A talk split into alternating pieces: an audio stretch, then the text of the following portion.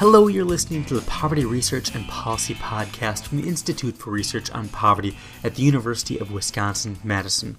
I'm Dave Chancellor. Uh, this is our March 2018 episode, and we're going to be hearing from the University of Virginia's Brad Wilcox about an American Enterprise Institute report he co authored with Wendy Wang about what they called the success sequence for millennials. Wilcox visited IRP in the fall of 2017, and I spoke with them then. And when we started talking, I asked him to lay out for us what they mean by success sequence.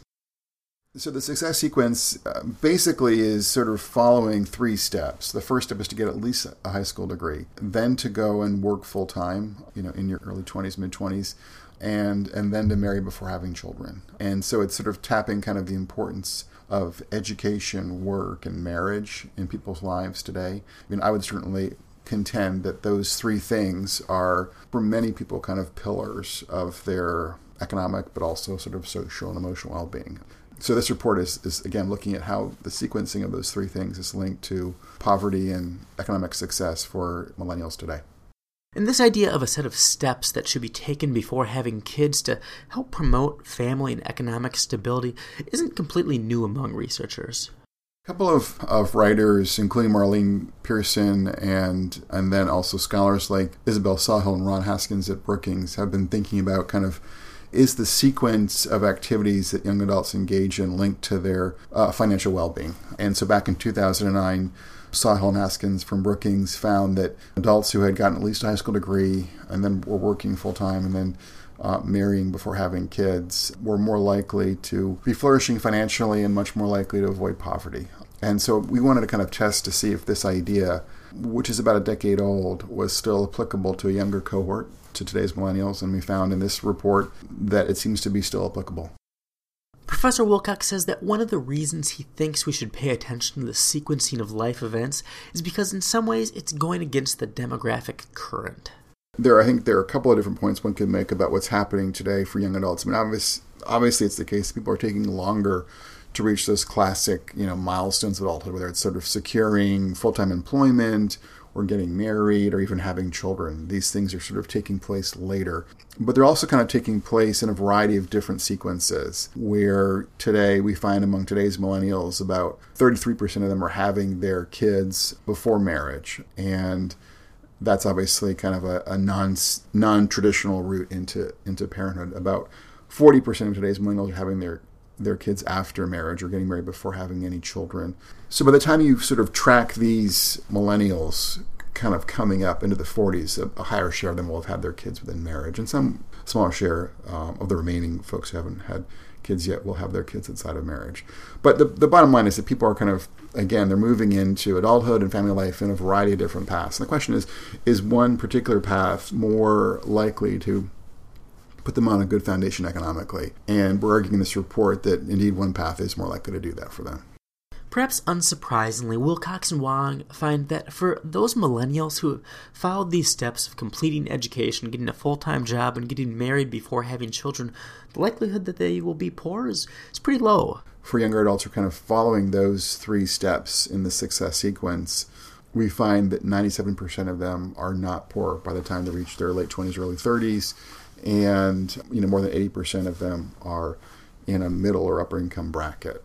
And again, the question is is this causal or is this just kind of what we call a selection effect, where the kinds of people who are able to follow this sequence have other traits and characteristics that make them uh, more successful in the labor market and more successful financially? And, and that's a legitimate question. But from our perspective, this sort of very, very act of kind of following these steps in order, we think for the average young adult, the average young man, young woman tends to increase their odds of financial stability and financial well being as they move into young adulthood and middle age. I asked Professor Wilcox to talk more about each of these steps. So, first, there's the question of education. So, when it comes to education, again, we're not saying college is the only way to do this because, um, you know, in the United States today, most young adults, uh, even today in 2017, will not get a college degree, not a standard for, you know, BA or BS. And so we need to think about other educational routes for people to pursue that will land them a decent paying job. And so I think, you know, thinking a lot more about the importance of vocational training and things like IT, you know, advanced manufacturing, medical care or health care, you know, there are opportunities out there that we could do a better job of connecting our young adults to. But anyway, so the first part is is is getting you know, at least a high school degree, preferably something more than that, before you go ahead and, and start your family. Second, says Wilcox, is the focus on the importance of work. And here the idea is really kind of having a full time job in your early 20s or in your mid 20s as the ideal and you know being intentional too about the kind of work that you're doing so not spending a long time as a barista for instance really trying to figure out a job that would be a good fit for you on at least a medium term basis or even a long term basis you know where you're getting semi decent income at least and also where you're you know you're acquiring knowledge you're getting connections that will serve you well for the next couple of years or, or, or preferably even longer than that so encourage younger adults to be pretty intentional and pretty dogged about finding work that is going to sort of fit their skill set, but also give them longer term opportunities, ideally.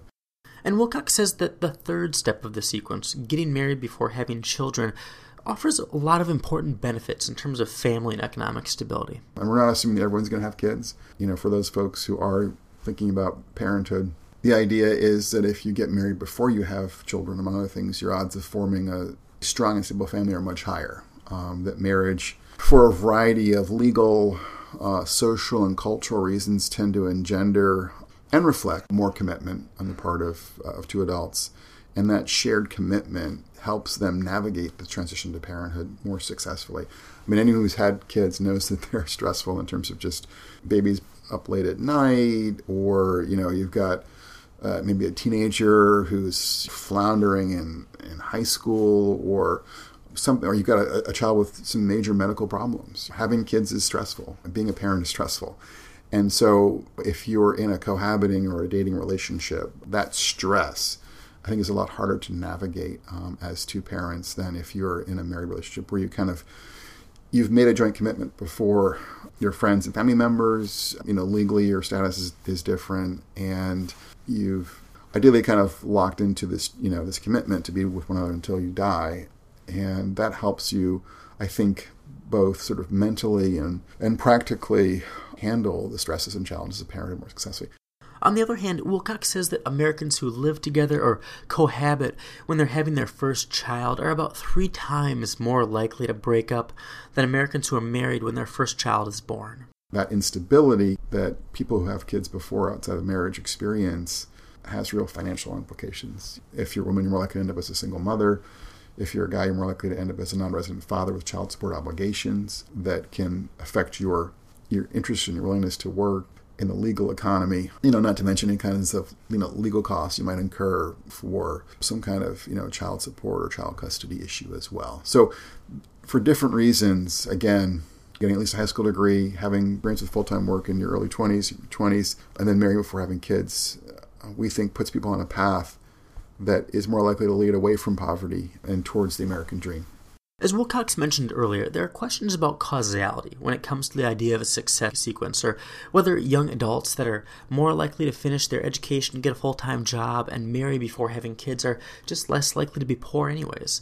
And many of the critiques of this work center around these questions of causality, so I asked him to address this more.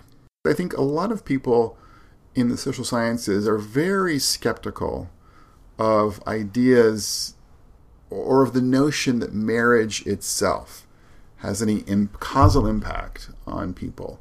And kind of at a sort of philosophical level, I find that a bit strange. I mean, I think that these are these people would not have any often doubts that college education has an impact on someone, or that um, a steady job has an impact upon someone, or that some arm of the state has an impact upon someone. In other words, for other institutions, I think they're perfectly willing to grant that those institutions have a real impact on people's lives. And for some reason, when it comes to marriage, they're they're unable or unwilling to acknowledge that marriage might have a kind of a, a causal impact as an institution in people's lives. I find that a bit strange.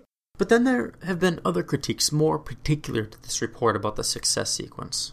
Some critics, for instance, uh, Matt Bruenig, have argued that the success sequence really is just tapping full time employment and that if you have you know one adult living on his own or her own working full time they're not going to be poor.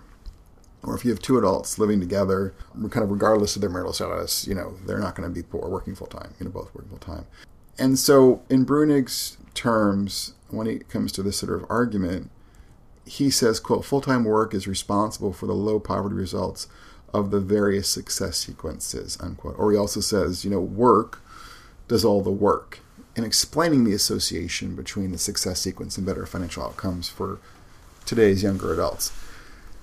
Um, and I think what Bruenig is missing in all of this is the way in which work and education and marriage are all what we call endogenous in the social sciences. By that I mean that there's a reciprocal relationship between between work and education, obviously, and between work and also marriage.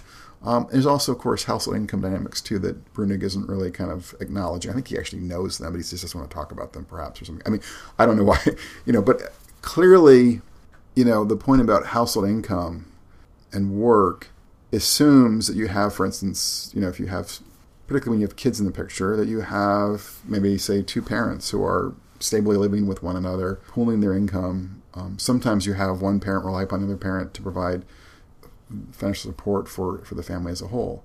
And so if that arrangement, again with the child, is unstable, that's going to have obvious implications for their financial well-being that extend beyond just the work patterns of the two parents in this case. So all I'm saying is that work doesn't do all the work when, when you sort of add kids to the picture. In that case, family stability matters. You know, having two parents who are stably living together, either pooling their income jointly or where one parent is at home with the kids, rely upon the other parent to provide financial support. And if they break up, they're more likely to experience poverty and certainly more likely to experience less income. So that's the point that I think Bruenig's critique misses. And he also misses the fact that in the United States, people who, who marry before having kids have much stabler family lives than those who don't. Granting that young adults who follow this success sequence are likely to have more family and economic stability, there's still really big cultural and economic forces at work here. So I asked Professor Wilcox how he thinks we should grapple with these things. When it comes to the success sequence, I think conservatives, and I'm conservative, um, would tend to stress sort of the cultural side of this argument more and would sort of argue that we need to encourage younger adults to realize, recognize, and appreciate that there's an easier way to do this, folks, and that easier way is you know take care of your education, get a foot up in the in, in the labor force, uh, then get married and then have kids. And if you kind of follow the sequence, your odds of flourishing are are much higher. And of course, I think that's true. I think progressives are more likely to say that, you know, look, a lot of people have difficulty flourishing in, say, in bad schools or in a difficult labor market, particularly if they don't have a college degree and getting married in a world perhaps where they're, the partners that seem to be on offer don't seem to be that high quality. And so we need to do more to improve education and work opportunities to make the sequence more accessible to people. And I would grant actually both sides have, I think, an important perspective to bring on this. Concretely, uh, Wilcox says that there are a number of policy levers that he thinks have potential to make this sequence more accessible to people. I think we can do more to um, strengthen vocational education in uh, in our high schools and community colleges, uh, and also apprenticeship opportunities that are connecting young adults um, and, and middle-aged adults, for that matter, to employment opportunities at local firms and their or you know hospitals, et cetera, schools in their um, in their communities. So it's kind of an educational point to make on the on the employment side. I think we can do more to expand wage subsidies, and I would actually detach them from household structure just to kind of send both a a message about the importance of work and to make it more remunerative and also to make eliminate any kind of marriage penalties when it comes to expanding wage subsidies, like the current uh, EITC approach, for instance. And then when it comes to other means tested public policies like food stamps and Medicaid and child care assistance, I think we need to think about the way in which our means tested thresholds may discourage marriage, um, particularly for working class couples who are often likely to bump against those thresholds. So, for instance, if you're in Wisconsin and you're a woman with, you know, say a one year old and you're in a relationship with the father, if you're just reporting, say, your income of, of $15,000, you're going to qualify for assistance when it comes to child care. But if you marry the father of the child and he's making $35,000, you know, you're not going to qualify for that, that assistance. And so, can we do things to try to minimize or eliminate that kind of marriage penalty embedded in our means tested policies?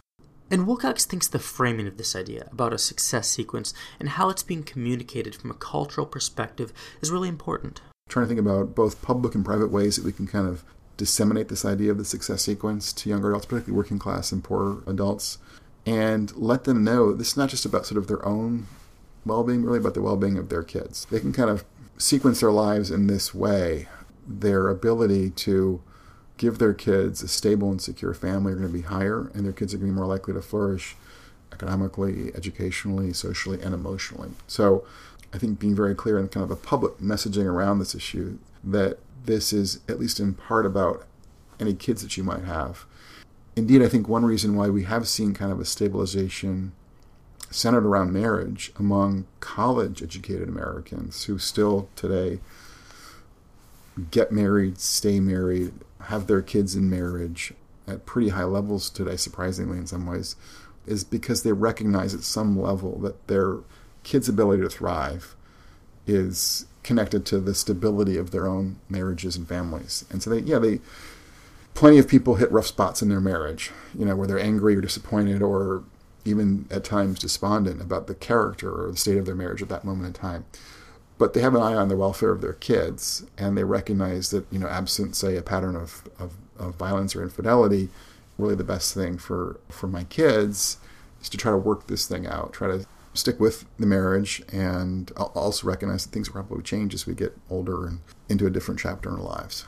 So, the point I'm making simply is that I think the upper middle class has come to recognize, sometimes implicitly, sometimes explicitly, that the welfare of their kids is going to be often higher, markedly higher, if they're able to maintain a stable married family lifestyle. And I think we need to extend that kind of that wisdom and that insight uh, and this, you know, through a variety of different venues to working class and poor Americans who I think are not as aware of how much their kids' well-being depends upon their ability to forge a, a decent and stable family life.